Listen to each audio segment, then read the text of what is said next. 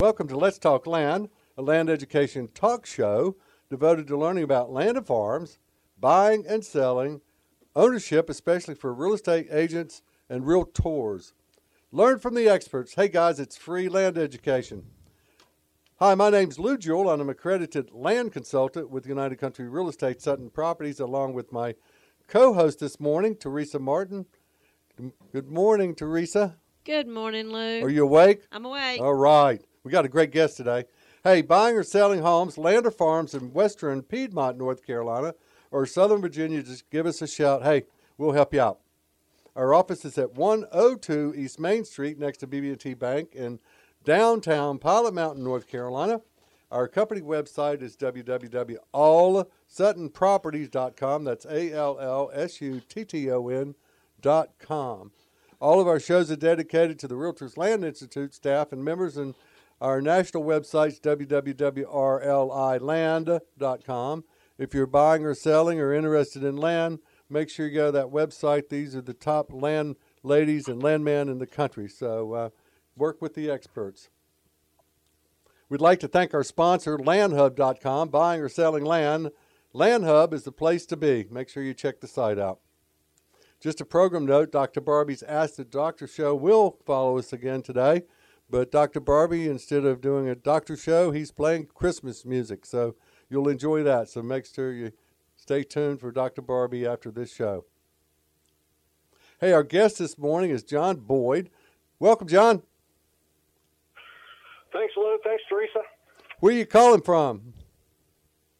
Uh, I'm calling in from Greenville, South Carolina. All right, down there in the in the foothills of the of the tail end of the Blue Ridge, right? Right. Beautiful country. I went through there back last fall. I taught a class, my four-hour class, down in uh, Brunswick, and had my uh, eight o'clock class the next morning in, in Asheville, my two-day class. So that was quite a haul from all the way across the state there. But uh, came through your backyard, and uh, always love going down to Greenville, Spartanburg area. It's it's just a great great part of the country. So. Uh, we, we love it here. Yes, sir. Did you grow up down there? Actually, been in Greenville since 1982. Okay. So I grew up at, grew up in Jacksonville, Florida. Wow, that's a transition. To, uh, came to Greenville to go to Furman University in 1982, and uh, never left home. Never left to go back.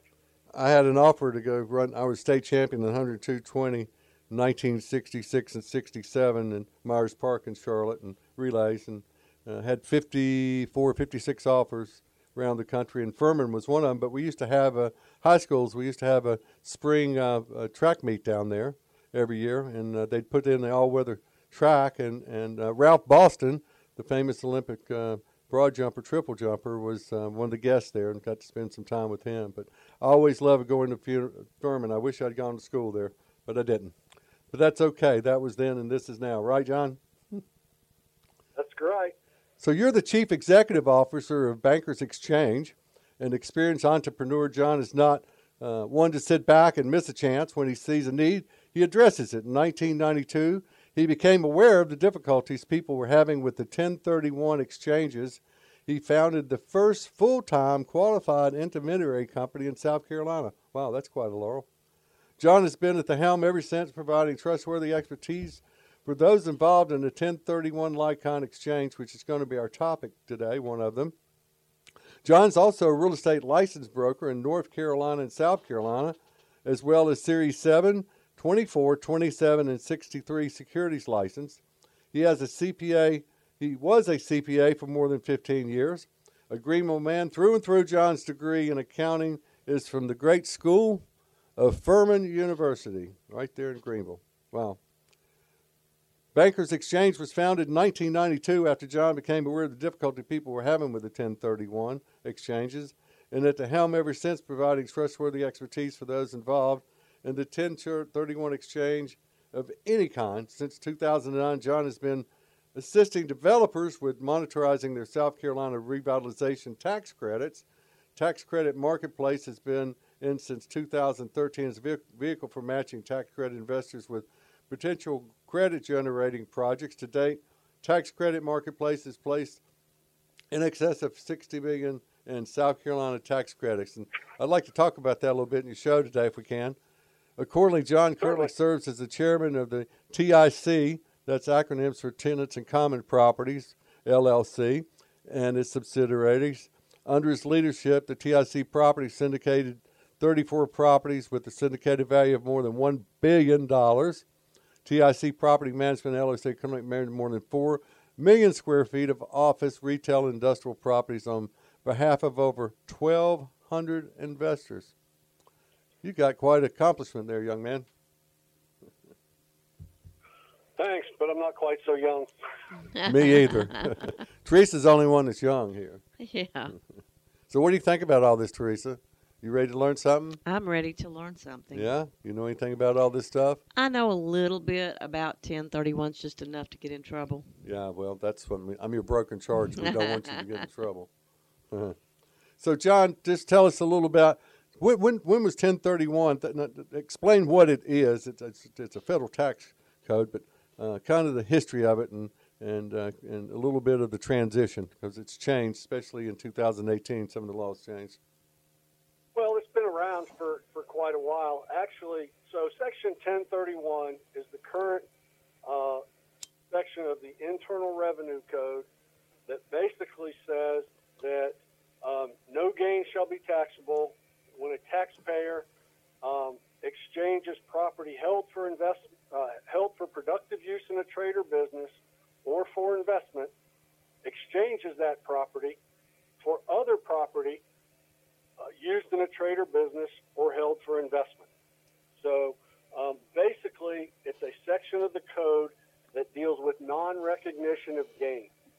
And a lot of people think that this is a loophole, but oddly, um, Section 1031 or its predecessors have been around since 1921. Wow. Um, the tax the tax code didn't even come into existence until 1918, 1919, and so uh, what we found is that early on these transactions um, for non-recognition centered around um, a taxpayer who perhaps would trade with his neighbor because they had irregularly shaped parcels of land that they may be farming Okay. and they found it more efficient if they maybe uh, redrew the property line. And so taxpayer A would convey five acres to taxpayer B in exchange for maybe seven acres of taxpayer B's property. And what the Treasury Department found at that time was it was impractical to assess taxes on that transaction, first and foremost, because the taxpayer was in the same position economically after the transaction as he was in before the transaction, i.e., he owned land and he didn't get any cash. And so um, the, uh, the Treasury Department decided that that was a transaction that would not be subject to taxation at that point in time. A couple of things drove their logic, and them permeate the tax code today. One is the taxpayer didn't have any cash on which to pay his taxes because he traded a piece of land for another piece of land. The second was there was a valuation challenge in this barter economy. Without a uh, w- without a medium such as cash, um, there was no way to put a value on the property that was transferred or the property that was received. And since we didn't have an appraiser running around on every corner appraising people's farmland, it was impractical for the IRS or the Treasury Department to establish a value for that transaction. And because of those two challenges, they just decided we'll uh, we'll defer the taxes on that transaction until a later point in time. Things rocked along pretty well until the mid 70s, um, and most of these transactions at that point were a one taxpayer trading another taxpayer directly for their piece of property, or it may involve a three-party exchange where taxpayer A trades with taxpayer C, so that taxpayer C can then trade with taxpayer B. Um, all that took a, a pretty drastic turn in the mid 70s when a family in California conveyed a piece of property to a timber company.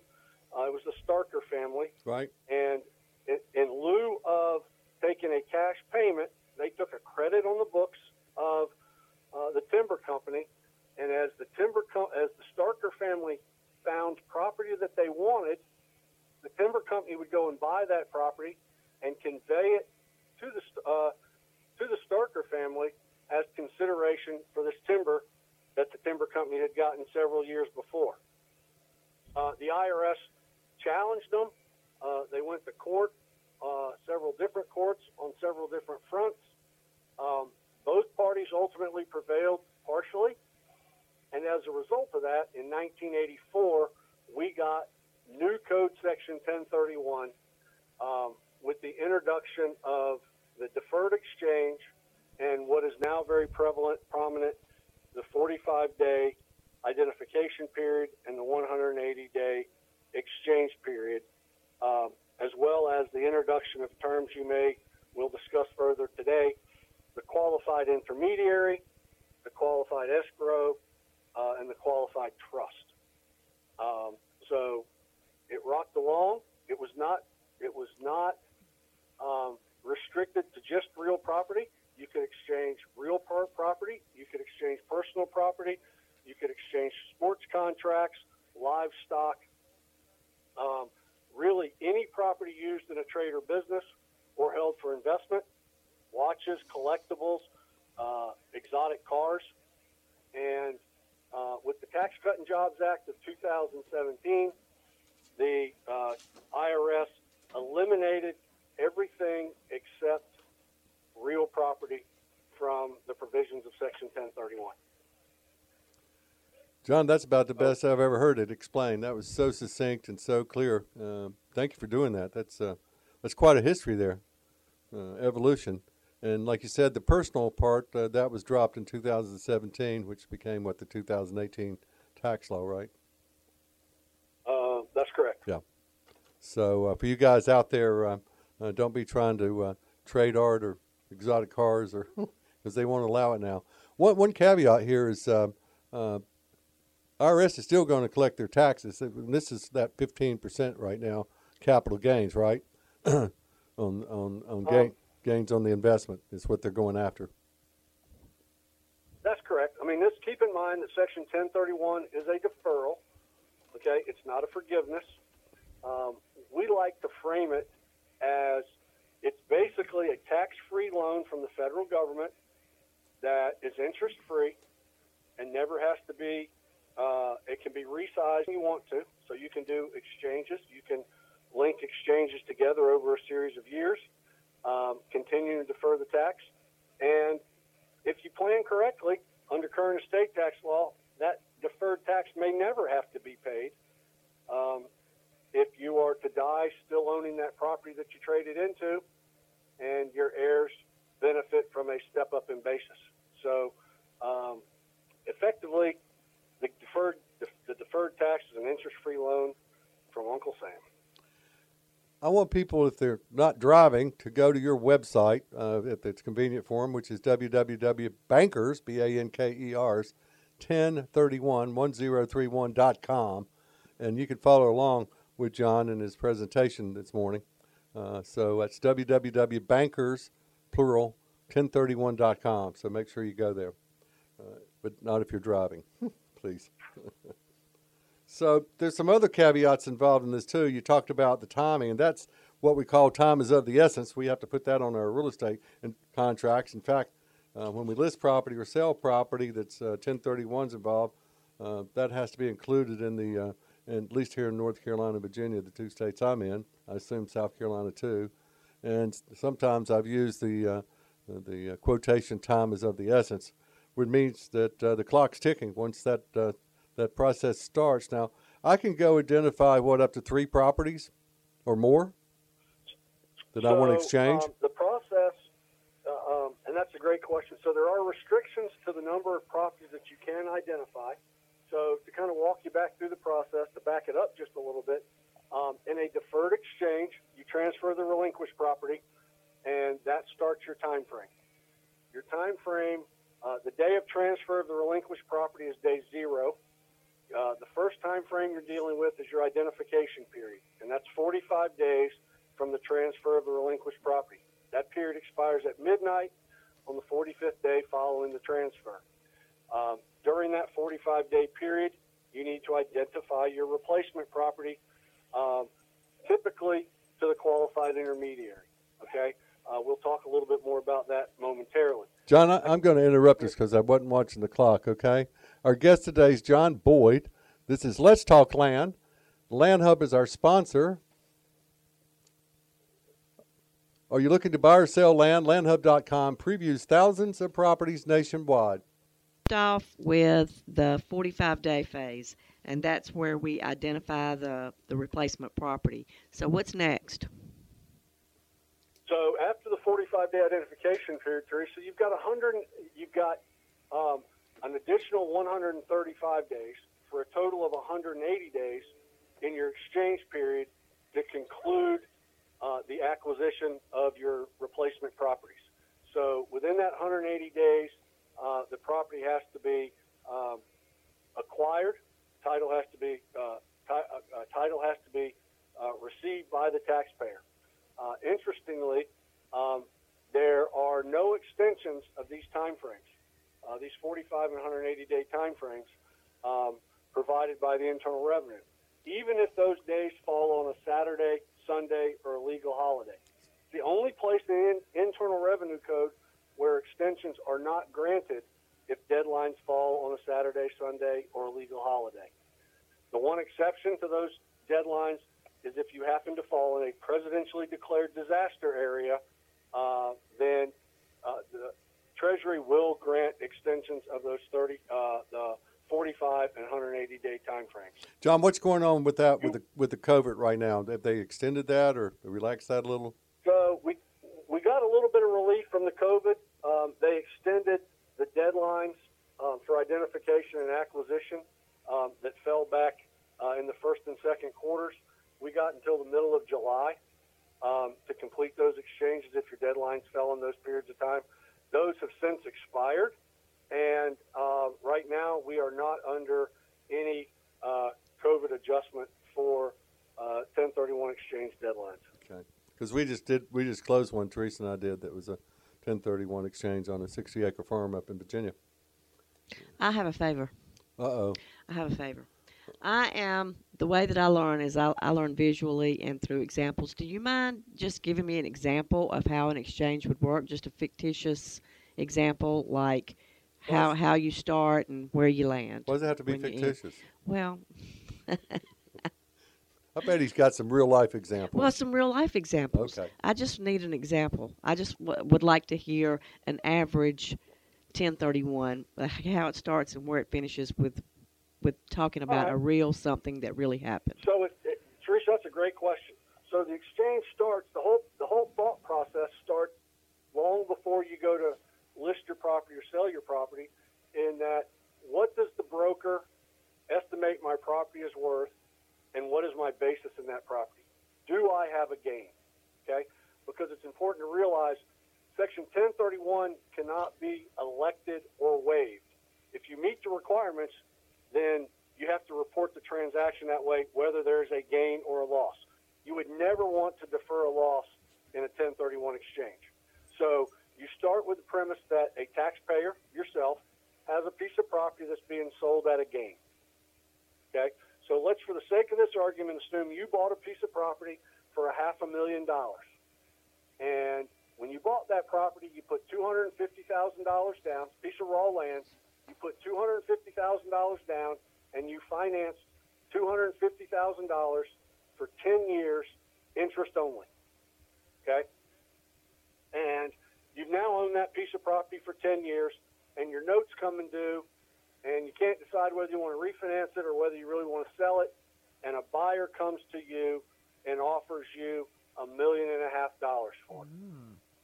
So you've got a piece of property you bought for five hundred thousand dollars, so that's your basis. You haven't depreciated it because it's raw land, and you've got basically what amounts to a million dollar gain. You're selling for a million and a half dollars. We're going to ignore for a second transactional costs, brokerage commissions, lawyers, deed stamps, those kinds of things, just to keep things simple.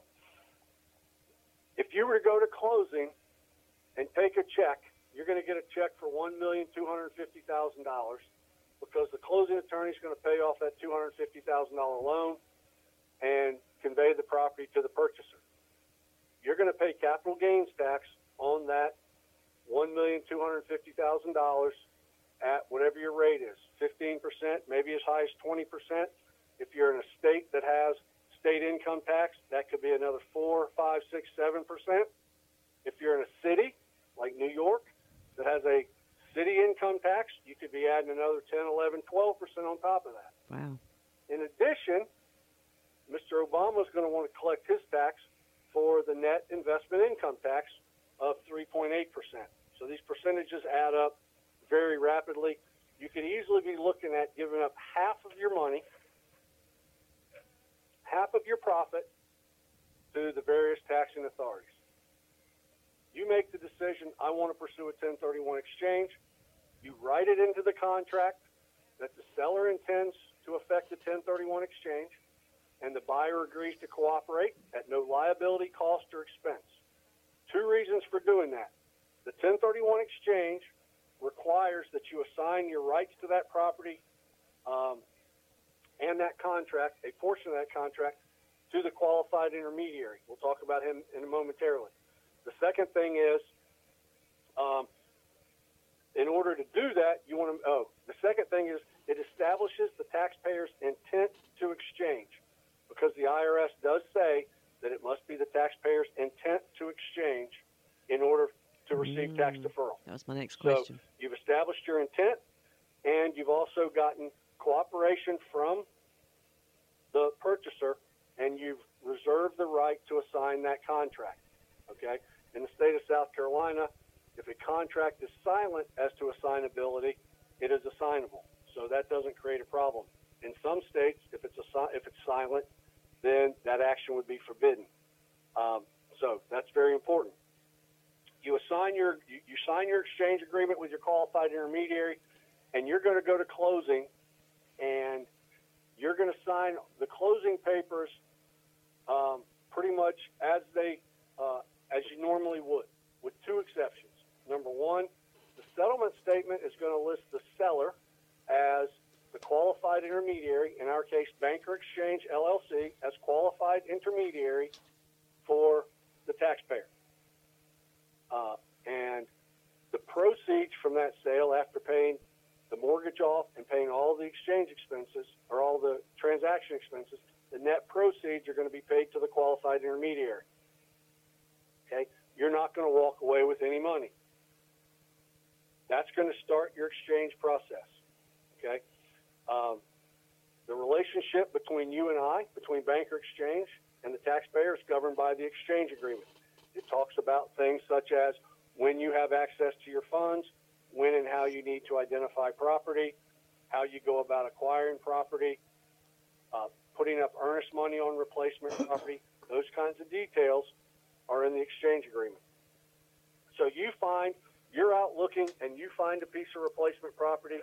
Um, you know, we've told you when your 45th day is, and for the sake of argument, your 45th day is December the 15th. You've gone out and you found replacement property. You've got three potential properties that you want to buy, and each of those properties is a million and a half dollars. So you're going to submit to us a written document. It's basically a form that we send you that says, I'm going to buy property A, or property B, or property C.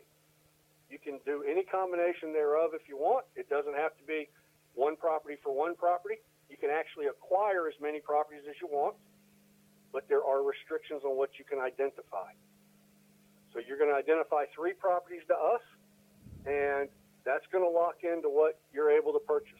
Hopefully, you have one of those properties under contract and you've already started your due diligence uh, because those are the only three properties that you can buy and qualify your transaction as a 1031 exchange. If all those properties sell to somebody else, if you decide all three of those properties are unsuitable, that's unfortunate, but you cannot replace those properties after the 45th day, after midnight on the 45th day. Up until that point, if you've identified something, you can make substitutions.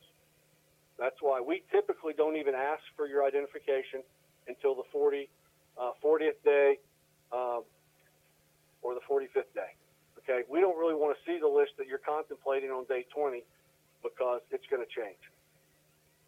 Now you've gotten through your due diligence, you've signed the contract, and uh, you send it over to us, and you've asked us to post the earnest money. We start preparing the exchange documents for the replacement property transfer. Uh, just the exchange documents, not the title documents. You've selected the title agent or the attorney to close the transaction, and you proceed to closing, and you're going to buy a million and a half dollar piece of property. Well, I only have a million two hundred fifty thousand dollars in your exchange account, so you've made arrangements for a two hundred fifty thousand dollar loan from your local bank. They're going to bring the, the additional two hundred fifty thousand dollars. So we're going to send our million two fifty. Bank's going to send in two hundred fifty thousand dollars. In this instance, you have replaced your mortgage debt, which is very important, and you have reinvested all of your cash. So on the surface, it appears you have met your exchange requirement. At closing, the settlement statement is going to reflect Banker Exchange as qualified intermediary for the taxpayer, for you. The deed is going to come directly from the seller, directly to you. This is a, a concept that we call direct deeding, and it is allowed by the IRS um, basically is an accommodation to the qualified intermediary industry, and it does two things. Number one, it prevents the uh, uh, assessment of duplicate uh, deed stamps. Okay?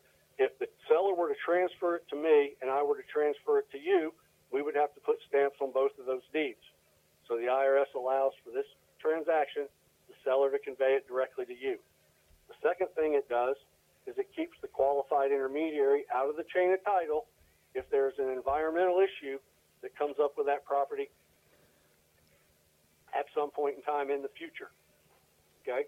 So what you did is you sold the deed on the you signed the deed on the front end, your money went to a qualified intermediary, he forwarded your money to the purchaser, I mean to the seller of the replacement property. You got the deed to the replacement property. You gave up a piece of property, you received a piece of property. The exchange agreement makes those two transactions interrelated, and therefore the IRS grants tax deferral status. Okay? Um, then the only thing you have left to do is to provide the information to your tax preparer, and he's going to put it on Form 8824 to report the details of the exchange. Uh, if you if you have uh, mortgage boot, what we call mortgage relief, you didn't have as much mortgage on the replacement property as you had on the relinquished property. That's mortgage relief, and that difference is taxable. Or if you have cash left over in your exchange account, that money is taxable. So um, he would report that, and you would pay the taxes um, accordingly. The exchange is reported in the year that the relinquished property is transferred. So going back in our time frames, when we talk about 180 days, the code actually says that your exchange period expires at the earlier of the due date of your tax return or 180 days from the transfer of the relinquished property. So if you're transferring property in this part of the year, it's really, I think, October 17th is the break point. In order to get a full 180 days, you're going to need to file an extension of your tax return. Otherwise, your exchange period is going to expire on April the 15th. So that's very important. Um, the second thing is you've got to have acquired your replacement property to be able to report the details on 8824. And so that's the other uh, warning sign that everything has to be done before you can file your 2020 tax return. If you want to get the full 180 days, it's very simple. You just file for an automatic extension to file your tax return. Um, so, um, and That's that a would lot. conclude your process. Then uh, you would your accountant would pick up your your new property. Um, maybe it's a rental property. It's got income. It's depreciable. Um, one thing that's very important is the basis that you had in the old property carries over to the new property. Okay? Said a little bit differently, we think about basis as being the amount of money that we pay for something. And so if you looked at your new property and you said, well, I paid a million and a half dollars for it, so my basis is a million and a half. Well, we're going to reduce that basis by the amount of gain that you had deferred. In this case, it was a million dollars. Okay? And so that's going to reduce your basis down to $500,000. Remember what the basis was in your relinquished property, what you originally paid for it? It was that same $500,000. Right. So um, that's a little uh, check and balance to make sure that you got your basis right in your new property. Uh, but it's important to realize we do not get a tax deferral and a step up in basis. Hey, our guest today is John Boyd. This is Let's Talk Land. Our sponsor is landhub.com. View thousands of properties for sale at landhub.com. John, that was a, a lot of information. It was very informative. But what I'm sitting here wondering is how many real estate agents actually really know all of this information, and where do you go to get to get educated about this about 1031s? So, Teresa, that's a great question. So, um, if you go to our website, www.bankers1031.com, uh, you'll find a series of um, informative videos. Okay, they're instructional videos. Uh, they were designed to educate our centers of influence, our bankers, our attorneys, our real estate friends um, about 1031. They're designed to give you a working knowledge, not make you an expert. And um, you can use those as a baseline. Uh, we also offer um, in our office uh, lunch and learn seminars, and in 2021, we'll, or uh, in 2021, we will be offering those same uh, seminars on a Zoom basis. And so uh, you'll be able to log in, join a meeting on Zoom, or even pick it up on YouTube uh, next year and see presentations on a variety of topics on 1031. Everything from uh, the basics of 1031 to reverse or construction exchanges, identification rules, uh, documenting exchanges. Uh, we get big attendance out of that one from our attorney friends who work with us a lot during the year, but they don't really understand what they're doing. They want a better understanding. And so um, there's great education on the web, and I would encourage you to go to www.bankers1031.com and see what's out there. Additionally, if you've got a client with interest, you're always welcome to call, call our office for a free consultation. There's no cost. Um, you can give us a ring, and um, we'll be more than happy to talk with your client, talk with you about how a 1031 might fit. And you, you can conference that, so you're on the call too, and you're Right. learning and right there with your client. Are there is there a seminar that talks about how to understand what like exchanges are? Like yeah, what the so rules our are? basic seminar will cover what qualifies as like-kind exchange. Um, it covers uh, qualifying property. so that's what we call qualifying use, because um, there's a lot of misconception around that. I'll touch on it real briefly. Um, it's really any property that's held for productive use, uh, used in a trade or business, or held for investment qualifies for exchange. So you, it can be land, it can be apartments, it can be retail, commercial.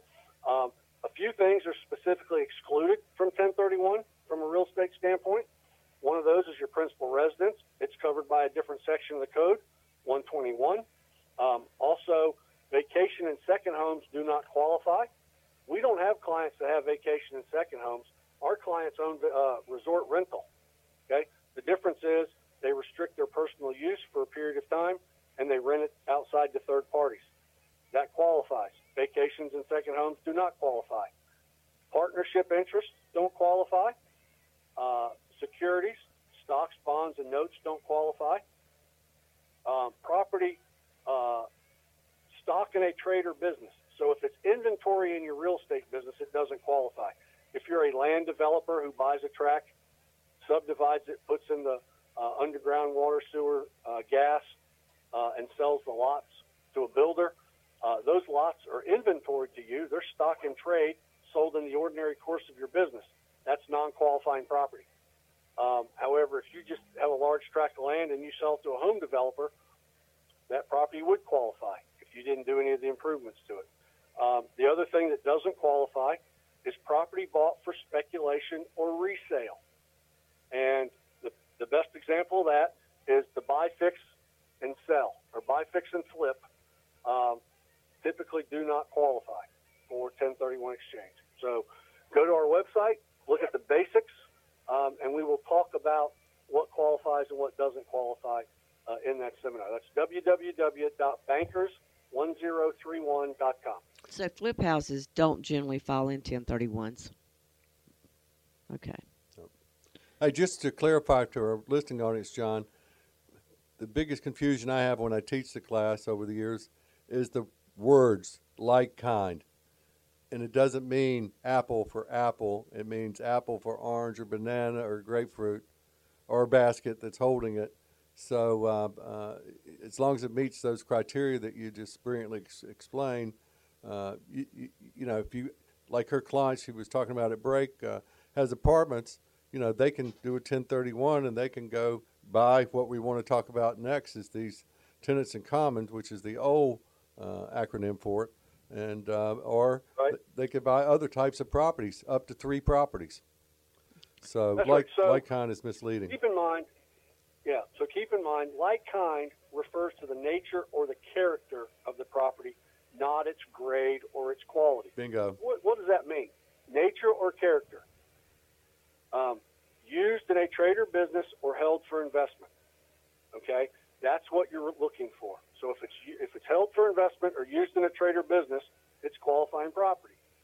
If it um, doesn't meet that criteria, then it's not eligible property on the relinquish side or the replacement side. Both sides have to qualify.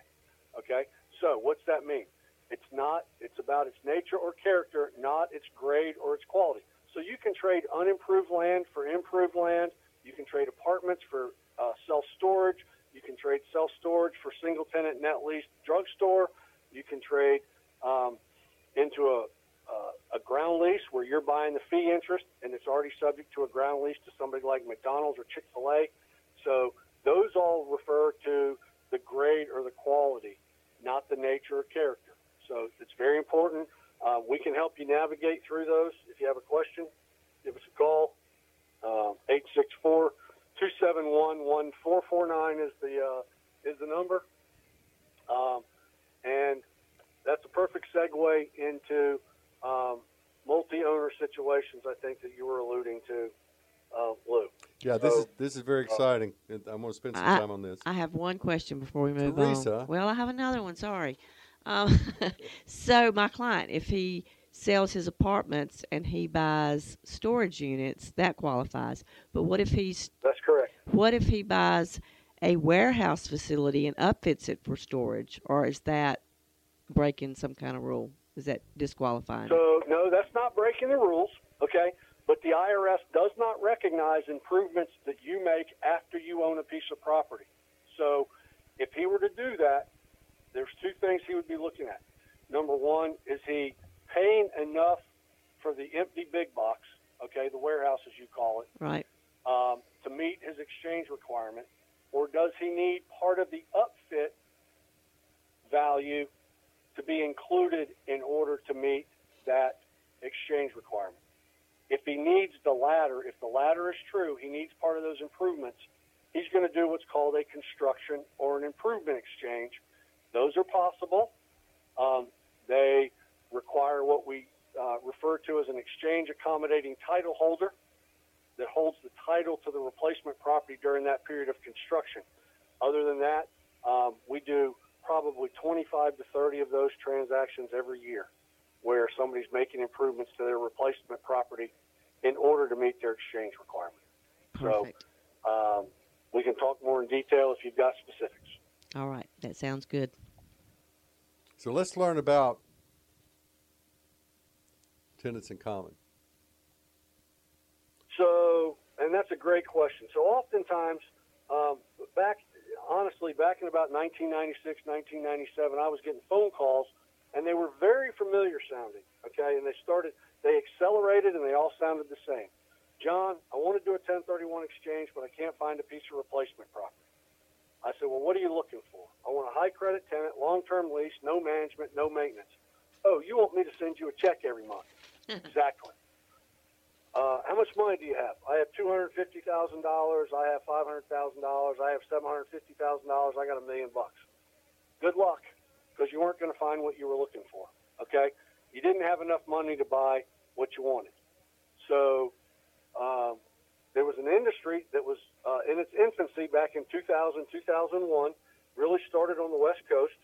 Um, the three big players, Bill Passo, um, Tony Thompson, um, were uh, two of the big ones out west, um, and um, it was the tenant in common industry. And what they had done is they had they had uh, established a structure that worked for 1031 for multiple people to pool their money and buy a single asset, so they could buy a better quality asset. I was not even aware that this industry was in its infancy in California and I engaged a lawyer in Greenville to help me put together a similar model. And that was the genesis for TIC properties.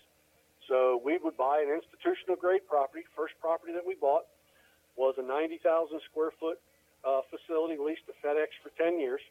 13 investors put up $5.7 million, all cash. I didn't want to have interest rate risk and I didn't want to have refinance risk. And I didn't know if FedEx was going to stick around after the 120th month or not and they bought that property, and they got rent for 120 months. Well, in that 120 month period, FedEx decided to expand not once but twice. Uh, those customers are now undergoing their third expansion uh, by FedEx. Uh, FedEx's current lease term will take them through 20 years, so my, the, the investors would have gotten cash flow for 20 years. Um, and if FedEx signs the most recent extension, uh, it'll be 25 years. Okay, they enjoy a check every month um, from their investment. Okay, um, that was an unleveraged deal. That was a huge industry going into 2007, 2008. We did 34 transactions with close to a billion dollars of market value, and the recession of 2008, um, as Warren Buffett says, you see who's swimming naked when the tide goes out. Yeah. Well, that was where the fall, the flaws in the structure became um, very apparent because in a tenant in common structure, the IRS is looking for certain characteristics, and they really um, said that we want the investors to have four decisions with uni- uh, unanimous consent required the sale of the property, the refinancing of the property, the releasing of the property, and the annual hiring of the property manager all required unanimous consent. Okay? It didn't take but one rogue investor to create problems for everybody else. And when the Great Recession happened and problems uh, exposed themselves because properties were over leveraged, um, it was it became very nasty. Uh, the largest sponsor in the country went bankrupt. We acquired some of their property management out of uh, the bankruptcy proceedings uh, and and managed those through disposition. Some of them were sold, some of them were foreclosed on. Um, it just it was a there were significant flaws that were exposed. I still believe that it's a great concept, properly put together. About 2008, a lawyer out of Chicago, Illinois, by the name of Arnie Harrison, who has since passed away, on behalf of Inland Capital, had um, petitioned the IRS for approval that the Delaware Statutory Trust, which was a fixed asset trust legal entity formed in Delaware, that a beneficial interest was eligible for 1031 exchange. And as a result, um, they were ultimately approved as a structure, and it removes a significant number of the problems created by tenants in common. Okay, the challenge with tenants in common is if you had a leveraged deal, everybody had to have a single member bankruptcy remote entity. Everybody had to submit financial information to the lender. Everybody had to be approved by the lender, and it was. And if one person died, uh, there were just unseen at the time, unseen, unknown challenges with that structure from a loan standpoint. The Delaware Statutory Trust allows more investors. You've got similar asset classes. Sponsors doing apartments, sponsors doing retail, industrial. Somebody called me the other day. Uh, they're doing an Amazon distribution center as a uh, Delaware statutory trust. Um, the nice thing is, is you can you can buy the exact size of the property that you need to meet your need, either from a cash standpoint or from a debt standpoint. If you need four hundred sixty-three thousand dollars worth of it, you can buy four hundred sixty-three thousand dollars worth. Um, it closes very quickly, and there's no qualification for you on the loan as uh, when you come into the deal. The the loan is typically non-recourse to the beneficial owners, um, and so it's a much cleaner, easier process. Particularly, uh, the other thing is if things get sideways, the power is vested in a trustee uh, who is typically affiliated with the sponsor, and he has the ability to solve almost all problems associated with that property. There are several things that the Delaware Statutory Trust entity itself and the IRS don't allow you to do. They are referred to as the seven deadly sins, and some of those are you can't release the property, um, you can't refinance the property, uh, and so a lot of these programs have set lifespans with that coincide with the maturity of the loan. Uh, they did put a safety harness on them, if you will. They gave you an escape hatch. It's called the Springing LLC.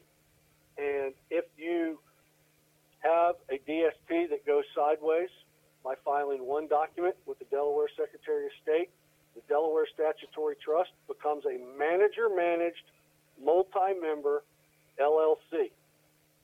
That in itself is not a taxable transaction. Okay, that doesn't trigger your tax. But it puts you into an LLC that, unless they dissolve the LLC and distribute the property to the individual beneficial owners, um, would prevent those owners from doing another 1031 when that property is sold.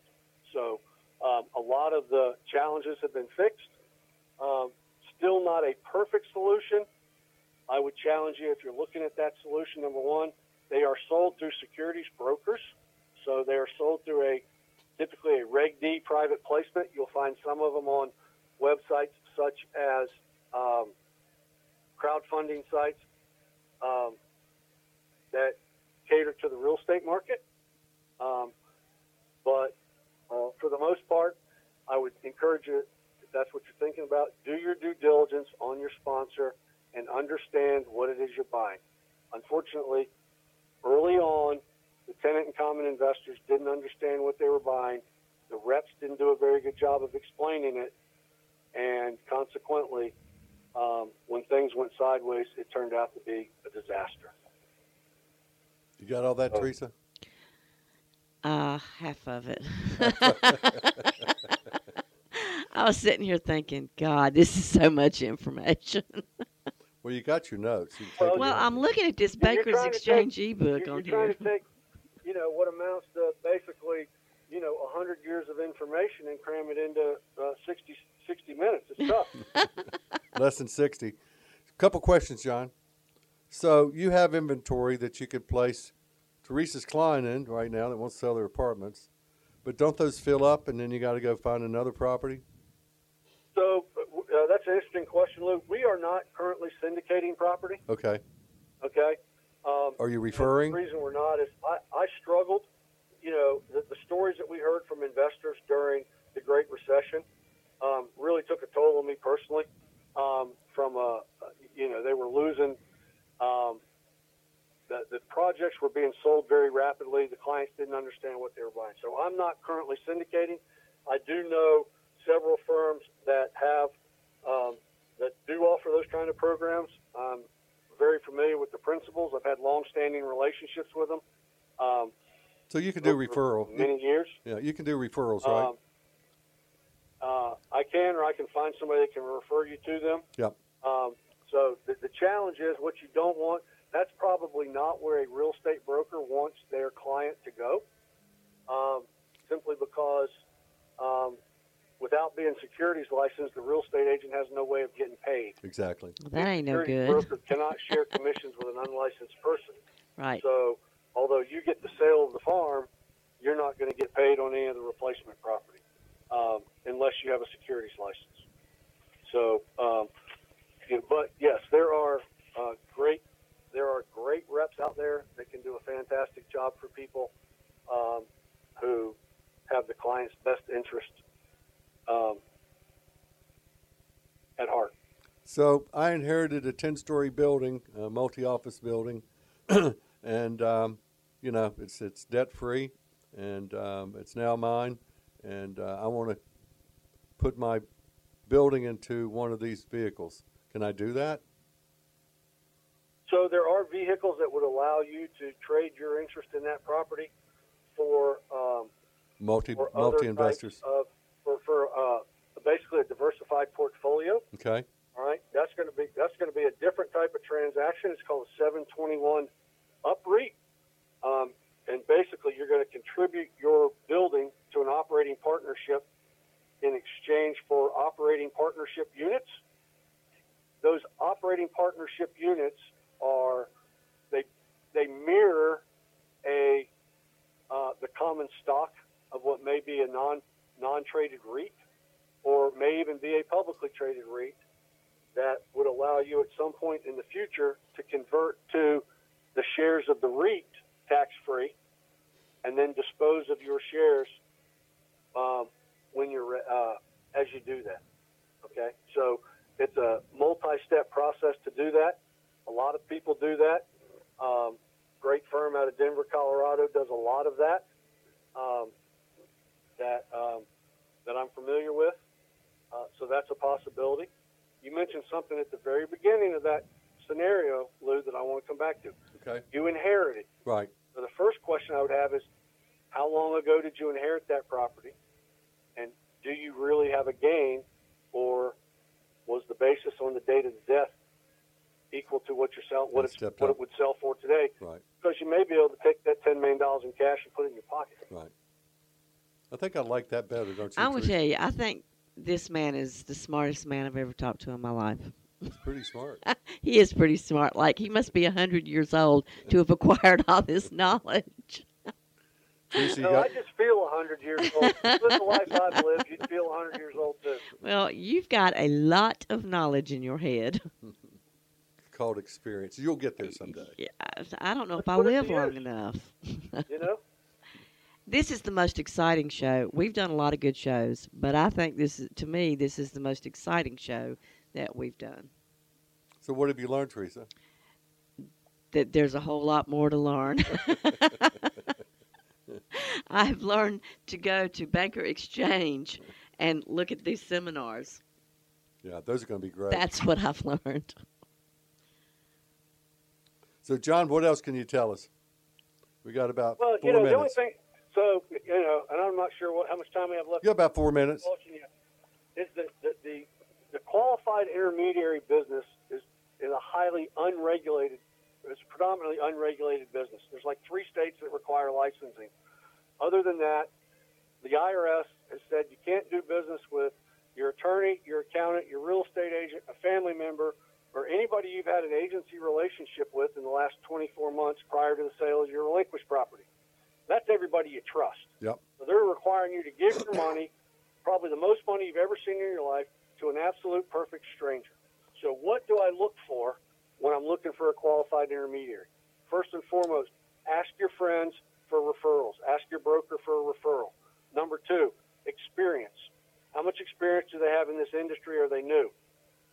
Number three, what's their background and their credentials? In my case, I was a CPA.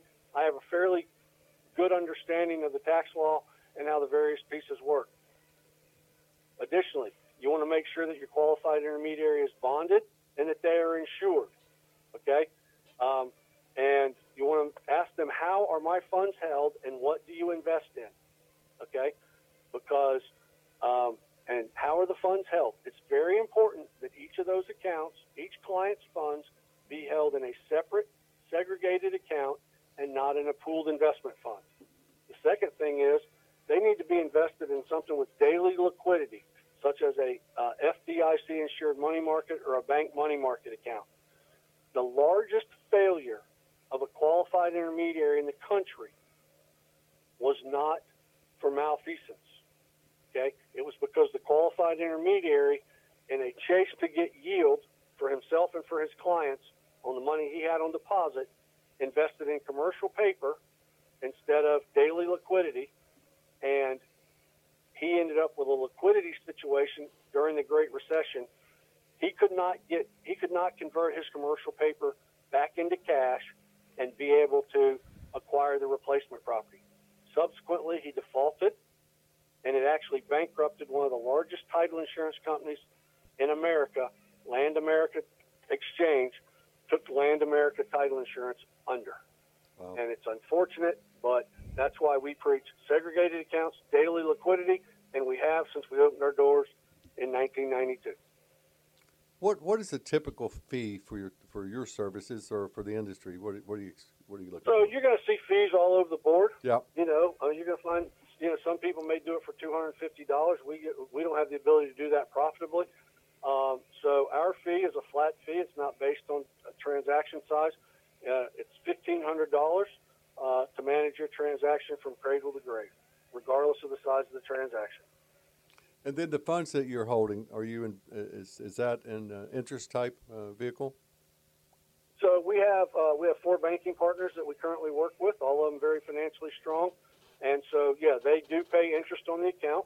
Um, we pay, uh, and it's typical in the industry. The QI is going to pay a portion, of, should pay a portion of that interest to the taxpayer, and they're probably going to retain a portion of it for themselves. Um, which, if you think about it, is an equitable way of doing things. You may have a million dollars on deposit with us, but we may have a hundred million dollars on deposit all the time with the bank. So what they're willing to pay you for a million dollars for 180 days is a lot less than they're willing to pay us for a hundred million dollars um, all the time. So there's typically some sort of interest rate split um, on the deposit earnings. John, with one minute, what's your final words? What get you up in the morning? Um, uh, well, the first thing that, that, uh, when I when I started my very first day on the job at a CPA firm out of college, the senior partner told me, John, he said, a tax dollar deferred is a tax dollar saved, and I've kind of taken that to heart. So if you can defer paying the government, um, I think it's a smart thing to do as long as it fits into your long-term plan. Um, here again, don't let the tax tail wag the dog. Okay, don't don't make a decision solely based on the tax impact. So our guest today's been make economic sense. our guest today's been John Boyd. Thank you, John, Chief Executive Officer of Bankers Exchange in Greenville, South Carolina. Their website's www.bankers plural 1031.com, and I'll put your uh, your website and your uh, email only on the uh, master website, which is letstalkland.net. So you've been a great guest today. Hang around for a second. and We'll we'll uh, send you off. Okay. Thank you for Great, thanks. Thank you for joining us today. Let us know how you like the show. If you have any questions or topics you'd like to suggest, we would appreciate them. All of our questions are welcome, and all of our guests may be emailed with your questions as well.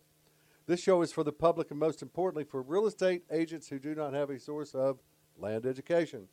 All of our shows are downloaded after the show this morning on our master website, www.letstalkland.net. Letstalkland.net. Also, you'll find us on Spotify and Podbean. Teresa, how do they get in touch with you? They can email me at Teresa, T E R E S A dot mylandpro at gmail dot com or give me a call at 336 209 2937. And my email is lou, L O U, at mylandpro.com, and my cell number is 336 669 1405. Our sponsor is landhub.com.